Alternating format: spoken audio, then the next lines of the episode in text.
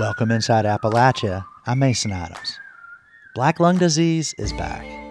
In fact, it never went away. As miners try to get at ever thinner coal seams, they're digging into rock, and all that dust gets into their lungs.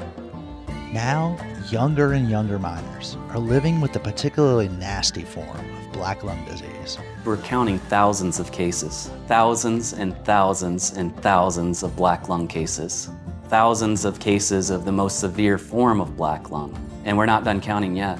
Regulators in the coal industry have known about the problem for decades, but they've been slow to respond. One reporter asks, what would happen if thousands of workers in any other industry got sick and died just because of where they worked? There would be outrage, and there would be response, and there would be response quicker than what has come. I don't know why people don't seem to care about coal miners. This week, we're talking about the black lung epidemic inside Appalachia.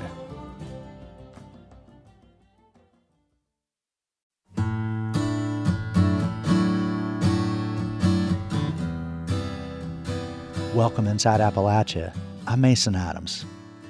An epidemic is rampant across the coal producing regions of central Appalachia. We're talking about advanced black lung, which has become widespread among miners in West Virginia, Eastern Kentucky, and Southwestern Virginia. This isn't just what's known as simple black lung, as debilitating as that condition is. It's an advanced version known as progressive massive fibrosis, it's the result of miners digging at increasingly thin coal seams. That means they're also cutting into quartz, which creates silica dust. Advanced black lung results from breathing in that blend of silica and coal dust. This ailment's been documented for decades, but it's getting new attention from federal officials. We'll get to that a little later in the show. But first, we wanted to air an older story that lays out the problem. In 2017, NPR and the PBS series Frontline spent more than a year investigating fears that federal regulators and mining companies were failing to protect coal miners from toxic dust. They obtained documents and data showing federal mine safety officials had evidence of the danger dating back more than 20 years, but never addressed it.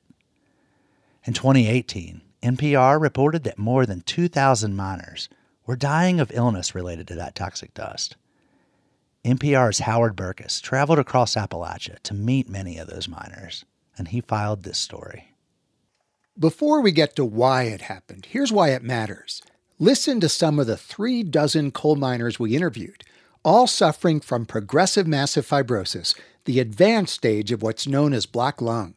It's a disease that turns lungs crusty and useless. The doctor says my lungs started shutting down. I said it's hardened just like a lump of coal.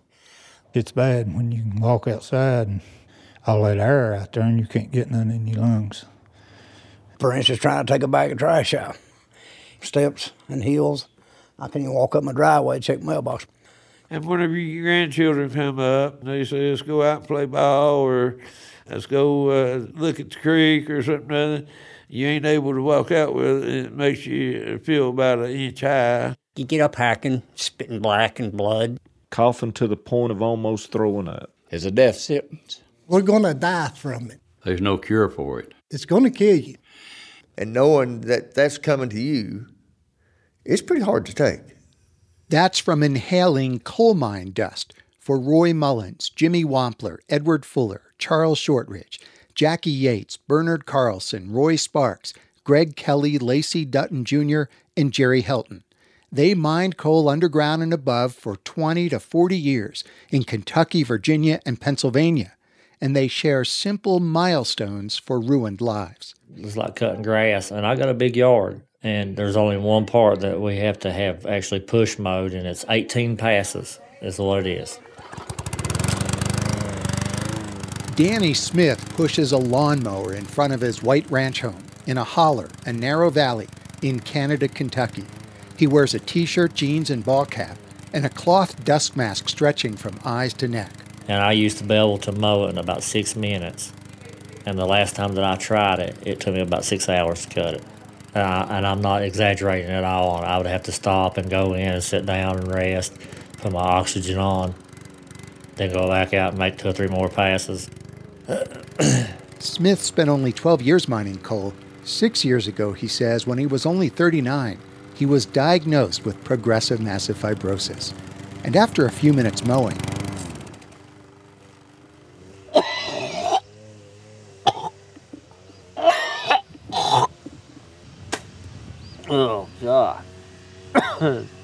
Smith spits up a wet crust, dark gray with black streaks. It's dead lung tissue. It dies so fast it just peels away, his respiratory therapist says. Smith recovers enough to settle into a chair on the porch and clips to his nose a tube that leads to an oxygen tank. I'm terrified. I'm scared of suffering like my dad suffered because I sure don't want to go through what he went through. I've seen a lot of guys that died of black lung and they all suffered like that.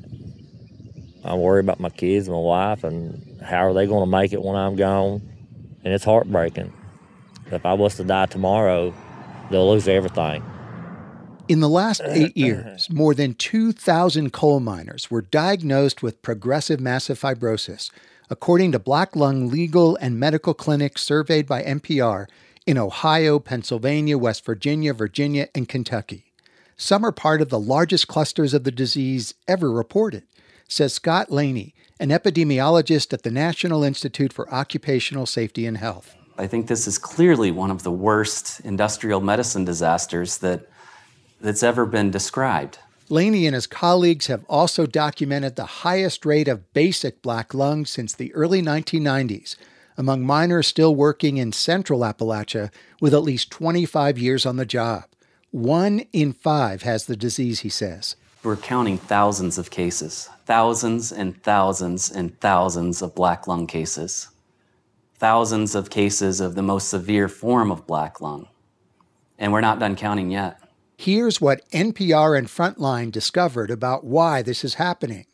In the last 30 years, miners in Appalachia cut more and more rock while mining coal, rock that contains quartz. And when quartz is cut by mining machines, it creates fine and barbed particles of toxic silica dust. Almost all the sick and dying miners we interviewed, with 12 to 40 years in mining, describe more of this rock in coal seams. That includes Bill Cantrell, James Munsey, Harold Dotson, and Randall Owens. Back in the 80s and early 90s, I was a lot of just mostly coal. But as it went on, no matter where you went, you had rock. Probably the last 20 years, I've cut more rock than I cut coal.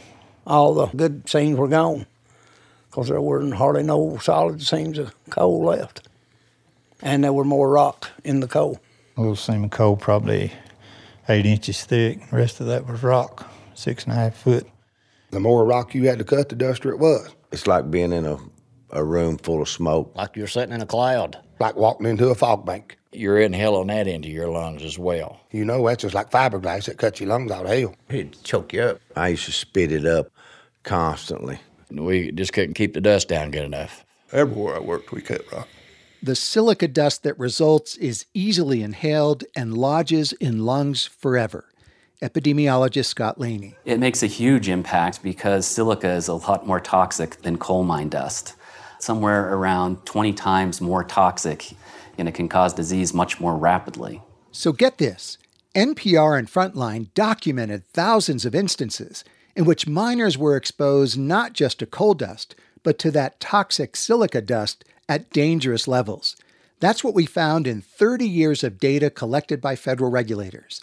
They measure coal and silica dust where miners are working, and 85% of the time, they reported safe levels of silica. But the rest of the time, there were 21,000 instances of dangerous exposures to silica. That's what causes disease is the excessive exposure. I think if the intent of enforcement is to reduce exposure and you're getting overexposure, it didn't work. Jim Weeks is an industrial hygienist who has worked for the Federal Mine Safety Agency and the United Mine Workers Union. NPR and Frontline found that federal enforcement does not directly address silica dust. If there's too much silica, mines are put on a much tougher limit for overall coal mine dust. That's supposed to lower the silica exposure because the coal and silica dusts are usually mixed. But it didn't always work. There were still dangerous levels of silica or quartz close to 9,000 times in the last 30 years. They didn't pay sufficient attention. And, you know, we got the bodies to prove it. I mean, these guys wouldn't be dying if people had been paying attention to quartz. It's that simple. And when federal mine inspectors issued citations for too much silica, which they did only a fraction of the time, they said more than 9,000 miners were affected. Now, the data only show what happens when regulators are checking. They often didn't check during some of the most dangerous exposures. This was a big operation right here. Not far from his house in Kentucky. I won't pull on their property, but that's it right there. Danny Smith slows his SUV as we pass an abandoned coal mine. He and other miners use drills and mining machines here, cutting through solid rock underground to get from one coal seam to another. You know, it was a rock dust. we had all kinds of air, but I was still breathing it all in, I guess, anyway, regardless. And how many uh, days, weeks, months? Oh, it took months to do that. Oh, Lord, it was seven days a week, minimum 16 hours a day. This is called slope mining, and it's not really mining. There's no coal involved.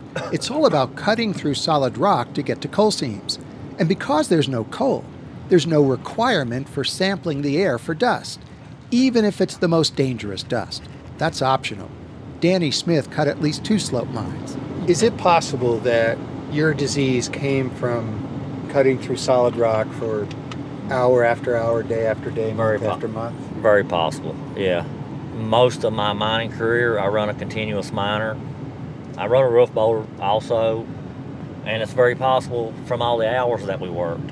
Roof bolters drill into solid rock, continuous miners cut rock and coal. Dust is supposed to be controlled by massive ventilation fans, curtains that channel air, and constant water sprays. Sometimes they worked, miners told us, and sometimes they didn't. There's also this dust masks or respirators are not required. Miners who use them told us they often didn't work anyway. They would clog up with dust, wet, and you spit. I just never could get enough air. And then it feel like somebody just sitting there with their hand over your face. About give you a heart attack trying to breathe through it. They're not going to stop 100%. There's finer particles getting through them filters that creates what I've got. Some of the companies I work for didn't have them at all, period. I mean, there's no such thing as a dust mask. Noah Counts, James Hayes, and Edward Wayne Brown are among the miners who weren't protected by dust masks. In fact, dozens of other miners, including Danny Smith, are suing dust mask suppliers. There's also this federal law makes masks secondary and optional in protecting miners. First and foremost, the law says, is keeping mine air safe. It all adds up to this for Celeste Monforton, a top mine safety official in the Clinton administration. It's a combination of the regulations were not adequate, the enforcement of those regulations was not sufficient, and the mine operators themselves are were not held accountable. That didn't seem to be the direction back in 1992 when presidential candidate Bill Clinton met with coal miners in West Virginia suffering from black lung. He's going to be our nominee. He's going to be our president. He's from Arkansas. And his name is Bill Clinton. Clinton told the miners and a crowd in Charleston that he knew what black lung could do because he represented miners seeking black lung benefits when he was a young lawyer in Arkansas. I saw those big strapping men who could no longer push a lawnmower across their front lawn, who could no longer pick their grandchildren up. Some of them could not even make their own beds in the morning. And I learned a lot about what a caring government would do as compared with what a heartless one would. We found internal memos from the Clinton administration that showed alarm way back then about a cluster of advanced lung disease among coal miners as young as 40. The Mine Safety and Health Administration warned the industry back then about excessive exposure to silica and severe disease among miners. A Department of Labor Advisory Committee and the National Institute for Occupational Safety and Health called for separate regulation of silica and an exposure limit twice as tough. Davitt McAteer led the Mine Safety Agency at the time. And we started a national campaign, first to raise awareness. And it was that campaign that began to try to go after the silica requirements and raise the silica standard and start on a separate path to control silica. There were other dust control loopholes so big you could drive coal trucks right through them. Loophole number one mine inspectors did not check for coal and silica exposure most of the time. They inspected just four times a year underground and twice a year at surface mines. Loophole number two sampling devices did not check for mine dust the entire shifts miners worked, despite more and more overtime, double shifts, and six day weeks. Loophole number three when inspections turned up excess silica, mining companies could then take their own samples of mine dust unsupervised. They could average the results, which hid the worst exposures, and their samples were sometimes fraudulent, resulting in criminal prosecutions as recently as this year. Loophole number four it could take weeks to get dust samples analyzed for silica. Overexposure could continue for dozens of shifts. Davitt McAteer says he tried to fix it all. But the National Mining Association, the industry's biggest lobbying group, sued and won. That threw the silica standard back, and we weren't able to pick that up again and go forward with that. And then we ran out of time. And it's a something that's unfortunate and put a lot of lives at risk in the meantime. Remember, this was 20 years ago. There were clusters of severe disease like there are today. Miners were sick and younger like they are today and cutting rock creating silica dust was blamed then too. There's nothing new about any of this, except thousands more miners are suffering severe disease. And silica is still not directly regulated. Celeste Montfort. We failed. Had we taken action at that time, I really believe that we would not be seeing the disease that we're seeing now and having miners die at such young ages from exposures that happened 20 years ago. I mean, I don't know how you can reach any other conclusion. I mean, this is such a gross and frank example of regulatory failure. Nothing changed in the next administration of George W. Bush when a former coal mining executive ran the Mine Safety Agency. Then President Obama put Joe Main in charge. Main came from the United Mine Workers Union, and he was on that Labor Department advisory committee that sought tougher regulation of silica back in 1996. So it was very obvious that that whole scheme that had been in place that has left so many people sick had to be changed and had to be fixed. Main closed some of the big loopholes. No more sampling by mining companies, no averaging of samples, no sampling for just part of the work shift new real time coal dust sampling devices were deployed to make the process more honest. And the exposure limit for coal mine dust got tougher, but not for silica. A high tide rises all boats, as the saying goes. We were going to get a benefit out of reducing the overall dust exposure by what we did. Would not only lower coal mine dust, but all dust that was part of that, including silica. But as we found in the agency's own data, that formula had failed thousands of times.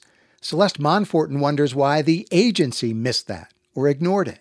The fact that you went back for 30 years and looked at that data, and that data was available to the agency to assess as well.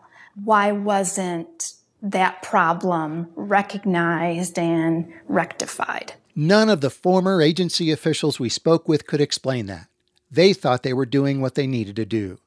But another agency did act on silica the Occupational Safety and Health Administration. So now every industry that cuts rock, every industry except mining, has those separate and tougher regulations on silica. Joe Main left it to the Trump administration to address silica in mining. Ladies and gentlemen, please welcome our lecturer today, Secretary Zatezalo. At West Virginia University in September, President Trump's choice to lead the Mine Safety and Health Administration spoke to mining students. So David Zatezalo is a former mining industry executive and lobbyist, and his agency declined multiple requests for interviews. So we were there too when Zatezalo sounded unequivocal about silica and disease. You hear the phrase in health circles over progressive, massive fibrosis, these sorts of things. To me, I believe those are all clearly silica problems. Silica is something that has to be controlled. But when we approached Tesla afterward, he was suddenly uncertain. I don't think the science is that well defined on it yet, Howard. You have 2,000 miners right now with I don't. I don't think that the science of the causation is that well defined. I don't. You know. said yourself that Could you? was- No, Yeah. I said I suspect silica. I didn't say it was. I said I suspect. I think until such time as you figure out what it is, you don't really know. Excuse me, students are waiting. for Zatezalo was whisked away to pose for photographs with students. So far, his agency has no plan for separate and tougher regulation of silica at coal mines. All right, sir, I want you to take in a big, deep breath, In a black lung clinic in St. Charles, Virginia, blow it out. A coal miner stands face first against a wall mounted x ray oh, panel, his bare back lit bright, except for a target shaped like a cross. and breathe. You can go ahead and move, sir. This clinic continues to diagnose new cases of progressive massive fibrosis at the rate of a dozen a month. The epidemic continues. So does the finger pointing. Even the National Mining Association, the industry trade group, pushed for specific regulation of silica. But mining companies also knew they were cutting more quartz. Quartz slows the mining process and it has to be removed before coal can be sold. So, why didn't mining companies act on their own? Here's Bruce Watzman of the National Mining Association. Sure, they could have done that. But again, Howard, I'm not going to speculate on why they did or didn't do what they chose. You know, our focus here is forward looking. How do we prevent this in the future? I can't answer for those what occurred in the past. Isn't part of figuring out what you need to do in the future recognizing maybe what you failed to do in the past? Sure, it is. But at the same time, I recognize that we're doing better today than we did in the past, far better. The Mine Safety Agency says the same thing, based on new data on those changes Joe Main pushed through a few years ago. Mining companies now meet exposure limits for coal dust and silica 99% of the time. That's a deceptive statistic, says epidemiologist Scott Laney. Well, they're sampled very infrequently, so we don't know what's going on with these miners when they're not being sampled. 99% of the time, we don't have information on that. And it'll be 10 years or more, given the time it takes for disease to develop, to know whether the new dust rules really work. They can't stop us from parking on the road. Danny Smith pulls up to a parking lot choked with weeds. This was a Massey Energy mine when Smith worked here. Massey is a defunct company now with deadly disasters in its history and a CEO who went to prison for conspiracy to violate mine safety laws.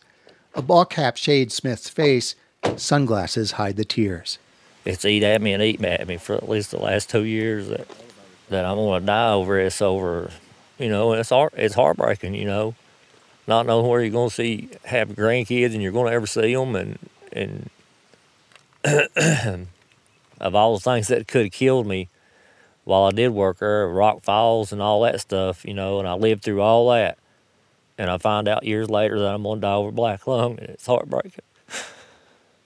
Despite a downturn in mining, coal mines still employ about 50,000 workers nationwide. we was all young and strong and stout, and they took advantage of us. Every one of us is either crippled or dead, you know. We was all young men. We was just kids. Back at Danny Smith's house, in the holler in Canada, Kentucky, a small family cemetery sits at the edge of the lawn he has so much trouble mowing.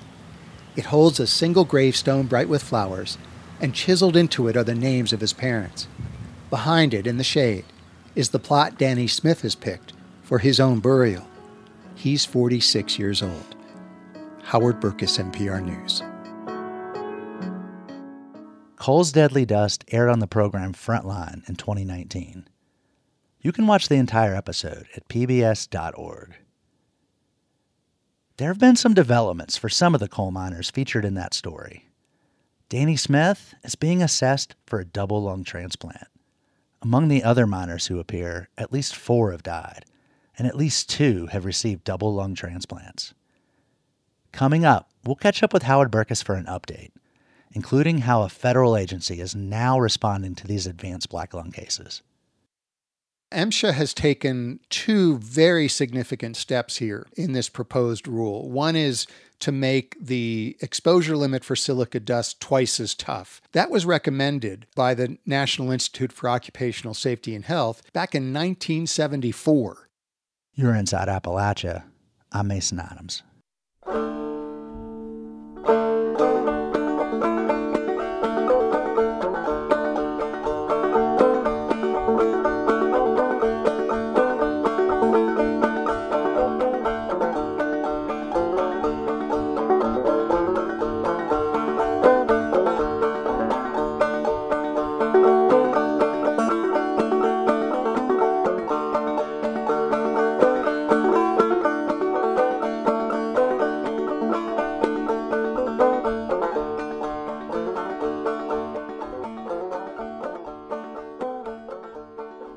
Support for Inside Appalachia is provided by Concord University, educating the people of our region and beyond for more than 150 years.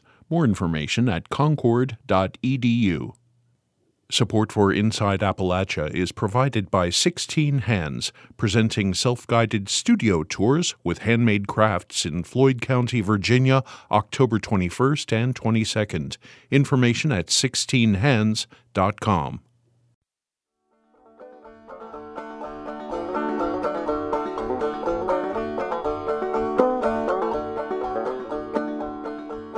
We're talking today about advanced black lung, which has been surging in central Appalachia. Lately, the metallurgical coal industry has been ramping up production to meet global demand. Experts predict even more cases will appear. After years of inaction, though, federal officials are addressing the issue. Over the summer, the Mine Safety and Health Administration proposed a rule intended to protect coal miners from exposure to silica dust.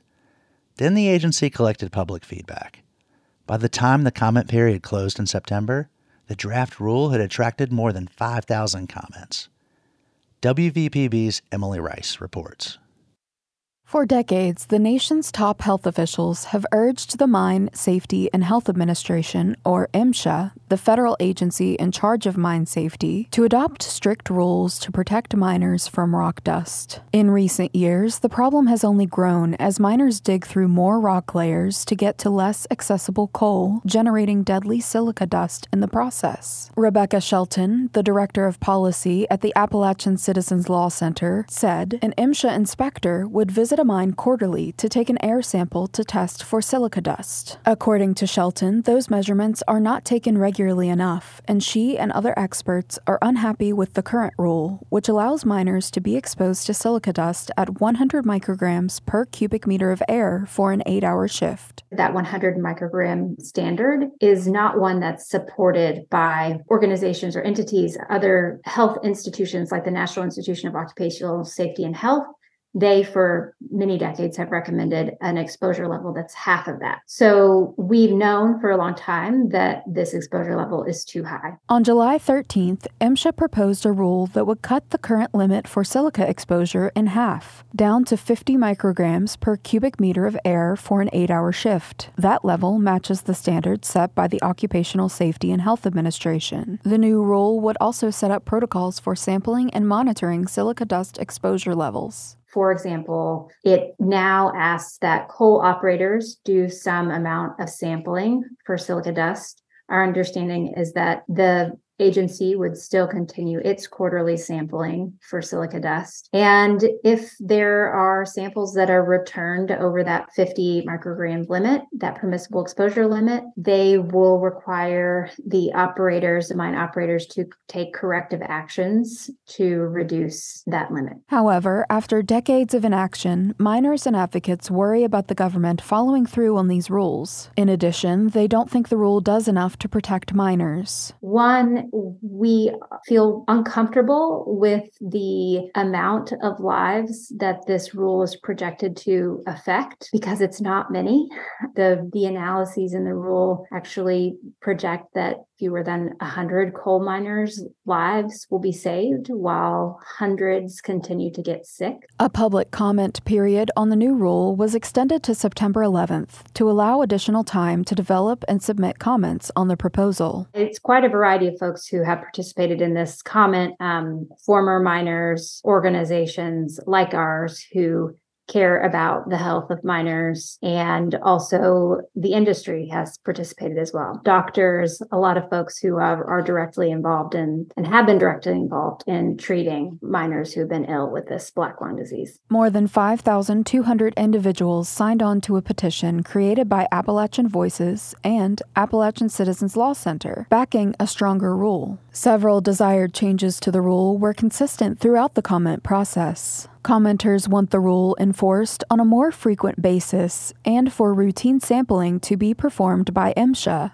not coal operators. One of the things that we care a lot about is enforcing this new exposure limit based on more frequent and routine sampling conducted by the Mine Safety and Health Administration mm-hmm. and not conducted, not relying on coal operator sampling, especially because the sampling technology that they have proposed in the rule is an old sampling technology that is easily manipulable by operators in, or, in order to try to reduce what that sample returns. Commenters also ask for stronger criteria for citations and to provide clear penalties for those violating the rule rule? We do think that the rule needs to have more specificity around the criteria for issuing citations and and penalizing operators who violate the rule. The the requirements or the process for issuing citations or what will trigger a citation is not clear in the rule. Advocates for miners with black lung also asked that the new rule include provisions to temporarily shut down mines in violation of silica dust limits, rather than allowing them to stay open and rely on miners to use respirators. We do not think that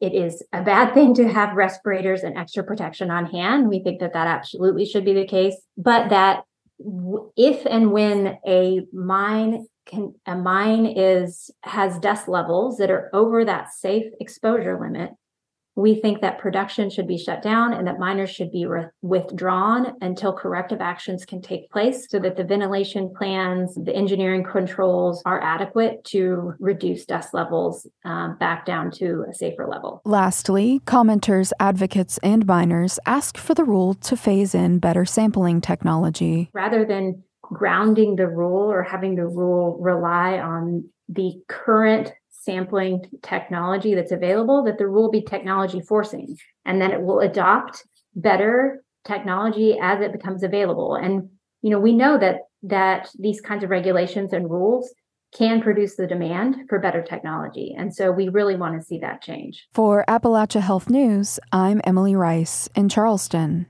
Appalachia Health News is a project of West Virginia Public Broadcasting with support from Charleston Area Medical Center and Marshall Health. Earlier, we heard Howard Berkes's 2018 story about advanced black lung for NPR. Well, Howard's continued to report on advanced black lung, even after retiring from NPR. Recently, he helped lead a new investigation into advanced black lung cases, co published by Public Health Watch, Louisville Public Media, and Mountain State Spotlight. I spoke with Howard about what his team found. Howard Berkes, thank you for coming on Inside Appalachia and speaking with us today. Great to be with you. So, your work in the past, your investigations of, in the past, have seemed to have resulted in some action now. MSHA has proposed some new regulations for monitoring silica dust. Yeah, MSHA has taken two very significant steps here in, in this proposed rule. One is to make the exposure limit for silica dust twice as tough as it has been. That was recommended by the National Institute for Occupational Safety and Health back in 1974. And it was recommended again by the Labor Department's own Mine Dust uh, Advisory Committee in 1996. And it's taken all these years for MSHA to finally adopt what has been long recommended this very tougher limit to exposure to silica dust. That's a major, major improvement. And the second thing that they did is that they decided to regulate overexposure to silica dust directly. In the past, they applied a complicated formula. If a mining company had too much silica dust, then the mining company had to lower the amount of overall mine dust, coal dust and silica dust, in the air. And that was supposed to bring down the silica dust exposure to a, an acceptable level. But it's not a one to one relationship. And what we found in our previous investigation was 9,000 overexposures to silica dust, even after the mining companies responded to the to the regulation that was in effect at the time. So now MSHA is directly regulating silica dust, and there can be uh, citations and fines associated with exceeding the silica dust level. That has never happened in the past. Um, so those are two very promising elements of this proposed rule. There have also been some criticisms of the proposed rule as well. Yeah, mostly on, on enforcement and oversight. There really is no regular oversight built into the rule. Uh, the rule requires mining companies to conduct an enormous amount of sampling of dust and to record the results of those samples. And if they show that there's overexposure to silica dust, the rule requires that the mining companies then make changes in the way they're mining so that the silica dust is limited, is reduced. And there are various things that can be done. They can increase the ventilation. They can make sure that their water sprays on the mining machines are working properly. Those are two key elements in, in managing dust uh, in coal mines. They can slow down the mining machines and not mine so quickly. Uh, they can stop mining a seam that has so much quartz in it. Those are all things that, that mining companies are, are required to do once there's excessive dust. And while they're doing those things, they're allowed to continue to mine and they're allowed to let miners continue to work in what are dangerous levels of dust, but miners must wear respirators. That has its own set of problems uh, we've interviewed dozens and dozens of miners uh, since 2016, and they all complain about the dust masks not working properly, clogging up, inhibiting their breathing, getting too hot, inhibiting their ability to communicate with fellow miners in a very dangerous environment. And there are new helmets out that uh, are very effective for protecting miners from dust, but they can block vision and can block communication in ways that can become dangerous in a coal mine. The main problem with all of this is that MSHA is not going to be watching all the time. Uh, mine inspectors only go into coal mines four times a year, and they'll do their own sampling when they're in there. And they can ask to see the results of the sampling the mining companies have done. But what this means is that most of the time, there will be no Mine Safety and Health Administration oversight and enforcement of this new rule. It'll be up to the mining companies. And as coal miner after coal miner after coal miner who we've interviewed over the years will tell you, some mining companies have conducted fraudulent sampling over the years. As recently as last year, there was a criminal prosecution in Kentucky for fraudulent dust sampling. So MSHA has been collecting comments on these proposed rules, and they've been hearing from miners and advocates and the coal industry. Um, by the time this segment airs, that comment period will have come to a close. But in the last few days, um, Public Health Watch has published a new investigation with Louisville Public Media and Mountain State Spotlight that calls into question some of MSHA's um, projections, some of its estimates on which it's basing this rule. Can you tell us a little bit about that investigation and what your team found? Sure. One of the things that really struck me in the very extensive and dense document that MSHA has uh, produced to justify what it wants to do. You know, significant new requirements for not only coal mines, but metal, non metal mines as well, is they project how many lives will be saved and how much disease will be avoided if this new rule is permitted to take effect. And what really shocked me was that the projection for coal mines was 63 deaths avoided over 60 years, a little more than one a year, and 244 cases of disease, of black lung disease, avoided over 60 years. And that just doesn't make sense given how much disease has actually occurred, which MSHA never mentions in its document. And so we calculated how much disease has occurred by continuing our uh, survey of uh, black lung clinics, both independent clinics and clinics that are funded by the federal government.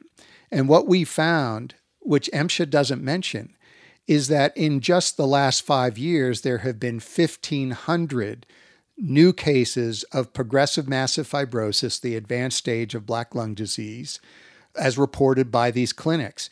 Um, the total since 2010, since we, that's as far back as we go in our survey of clinics, is over 4,000 cases of, of this horrific disease. This is a fatal disease. There is no cure.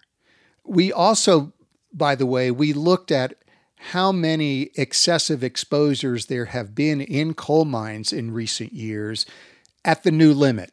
Say the new limit was in place. Since 2016, we found over 5,000 excessive exposures at the new limit. So, what these numbers sort of provide is a sense of how serious this situation is how much overexposure continues to occur and how much disease continues to occur. And that's not in this proposed rulemaking. In fact, the numbers presented for silica dust exposure since 2016 by the Mine Safety and Health Administration, uh, they just have numbers from 2016 to 2021. They don't report how many excessive exposures there were in this document. They report that there were 93% of exposures that were within the limit. Well, that sounds like a great number 93%. It sounds like, oh, things aren't so bad. But that other 7% represents more than 5,000 excessive exposures. And because this is such a toxic substance, that's a lot of potential disease and death that is out there. And you got to understand that for proposed rulemaking that this process involves, um, so right now it's proposed. You mentioned that there's this comment period that has taken place. Uh, that the industry and the public and mine safety advocates and miners get to you know comment on it. Um, before there's a final rule, the Department of Labor has to approve whatever the final rule might be, and the Office of Management and Budget has to approve this final rule. We've got an election year coming up. There's often sensitivity from the White House and the Office of Management and Budget on anything that might make voters not vote for candidates that the administration supports or might not vote for the president again if there's something in this that offends them. And I've seen this happen in the past uh, where regulatory action was stalled in order to hold off until after an election. And there may be other reasons that uh, there could be concerns or objections, budget wise or otherwise, from uh, the impact on the industry. The industry is going to weigh in. So it's important if you're going to state your case to state it as strongly as possible. And this rulemaking does not state that case as strongly as possible. And there may be lawsuits from the mining industry over this. So it's puzzling to me why they didn't do that. And when we asked the Mine Safety Administration why they didn't do that, they said uh, the comment period exists so that people can tell us what we might need to do better. And this will be one of the things that we consider if people comment on this. It, it's mind blowing to think that this is thousands, but it's important to understand that behind each of these numbers is a human being. You've interviewed dozens of these miners. What have you taken away from those interviews that's not necessarily reflected in the data? I want to point out that every one of those miners had progressive massive fibrosis. We interviewed miners who had the worst stage of disease. And one of the things they all talked about was what their prospects were for the future. Many of them watched fathers, brothers, uncles, grandfathers die of black lung disease. And so they know what they face. This is a a tragedy that strikes generations and families. Um, fathers that won't see their kids grow up, fathers that won't see uh, their daughters at their weddings, uh, won't see high school graduations. Um, and actually, it's not just men, there are, are uh, women miners with this disease as well. The tragic nature of this is just so astounding and moving and deep when you talk to a miner with severe disease at advanced stages, they can hardly get a sentence out uh, without coughing or without having to pause for very deep breaths. Uh, a miner in my story, uh, Danny Smith, who was diagnosed at 39, he's 51 now. He has his gravesite picked out. I tried to call him in the last couple of weeks, and his breathing is so labored, he said he can't get through a phone call. So we were communicating by text message. And Danny was featured in our 2018 story. I've known him, you know, since then, and we've been in communication since then. And uh, he's in terrible shape. And it's so bad. He loved coal mining, but it's so bad. He said he says now he wishes he never stepped foot in a mine. And this was a job he loved. It was a job that made a good life for him and his daughters. He's a he's a single parent, and there's an enormous amount of of regret of buying into this bargain of of a great life for mining coal. You know, part of what I don't understand is in any other workplace in our country if you had thousands and thousands of people who were sick and dying from a disease, there would be outrage and there would be response. And there would be response quicker than what has come. I, I don't know why people don't seem to care about coal miners. Uh, there are 40,000 coal miners still working, you know, today. So I don't know what it takes to get a response that gets this going in a way that really protects and helps coal miners. But they are people like you and me who have done a job to make lives better for their families. And they're caught up in this whole thing, and it's killing a lot of them. Howard Berkes, thank you for your important work on this topic. This is a important subject for the U.S. and the federal government that has just such a deep, deep impact here in Central Appalachia, as you've covered. Thanks for coming on Inside Appalachia and speaking with us about it. Always a pleasure to be with you. That was reporter Howard Berkes. He's part of a recent investigation co published by Public Health Watch, Louisville Public Media, and Mountain State Spotlight. Learn more on our website, wvpublic.org.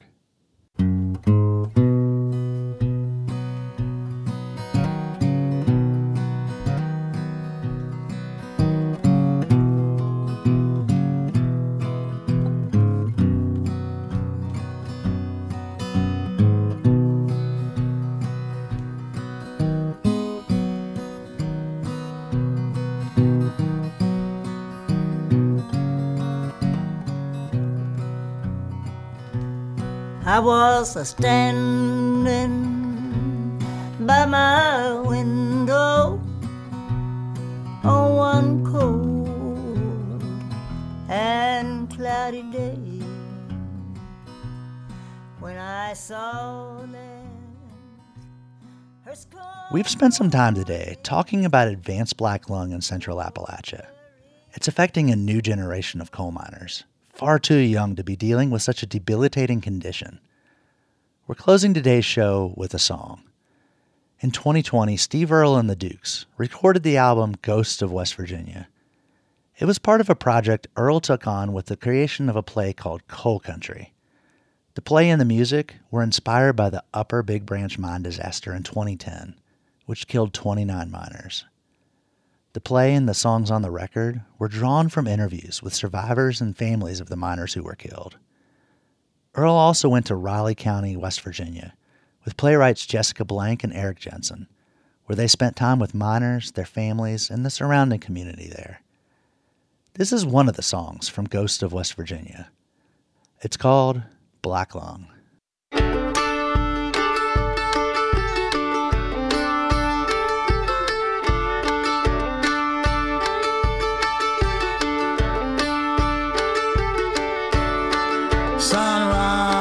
Shooting up a ridge top, slicing through the frost like a red hot knife. Sometimes I'm dreaming I'm a running across, but I couldn't not have saved my life. Hound dog yipping in a holler, must have jumped a bear, but listen to him run. Somebody ought to catch him by the collar, but I ain't going nowhere cause I'm down with black lung. Black lung never gets better, heavy breath a little bit harder to draw. Shotgun loaded in the corner, reckon I'm a lie here and die black lung.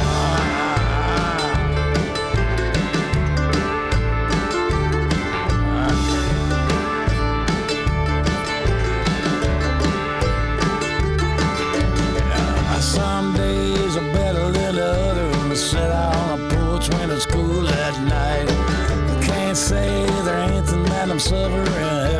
I take like a 12 round pipe. Grandbabies out beneath the willow tree, hollering and laughing, and they sound like fun. Can't pick pick 'em up and hug the nest anyway. Sorry, honey, granddaddy's down with black lung. Black lung never gets better. Every breath a little bit harder to draw. A shotgun loaded in the corner.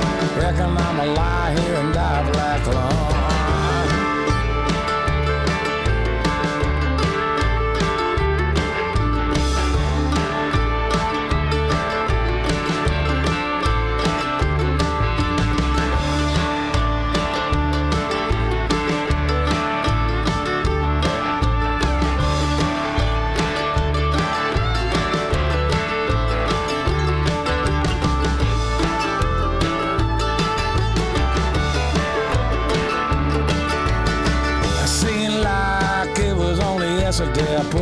Shift in a long, long mile. First breath of fresh air at the whistle, and I already knew it's just a matter of time. If I'd never been down in a coal mine, I'd lived a lot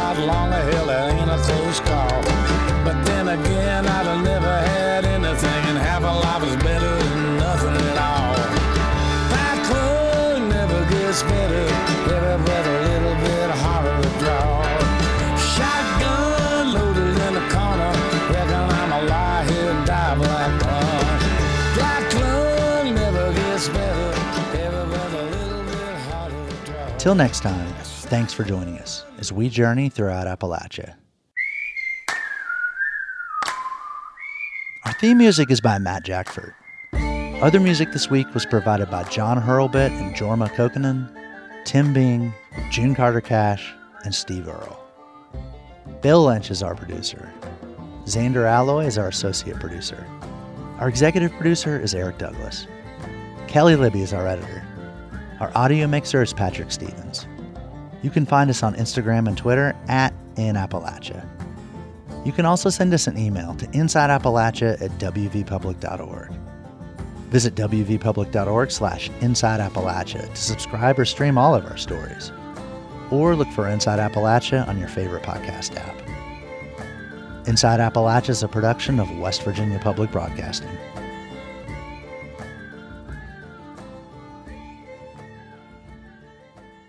Support for Inside Appalachia is provided by Concord University, focusing on students' futures. Classes available at concord.edu/apply.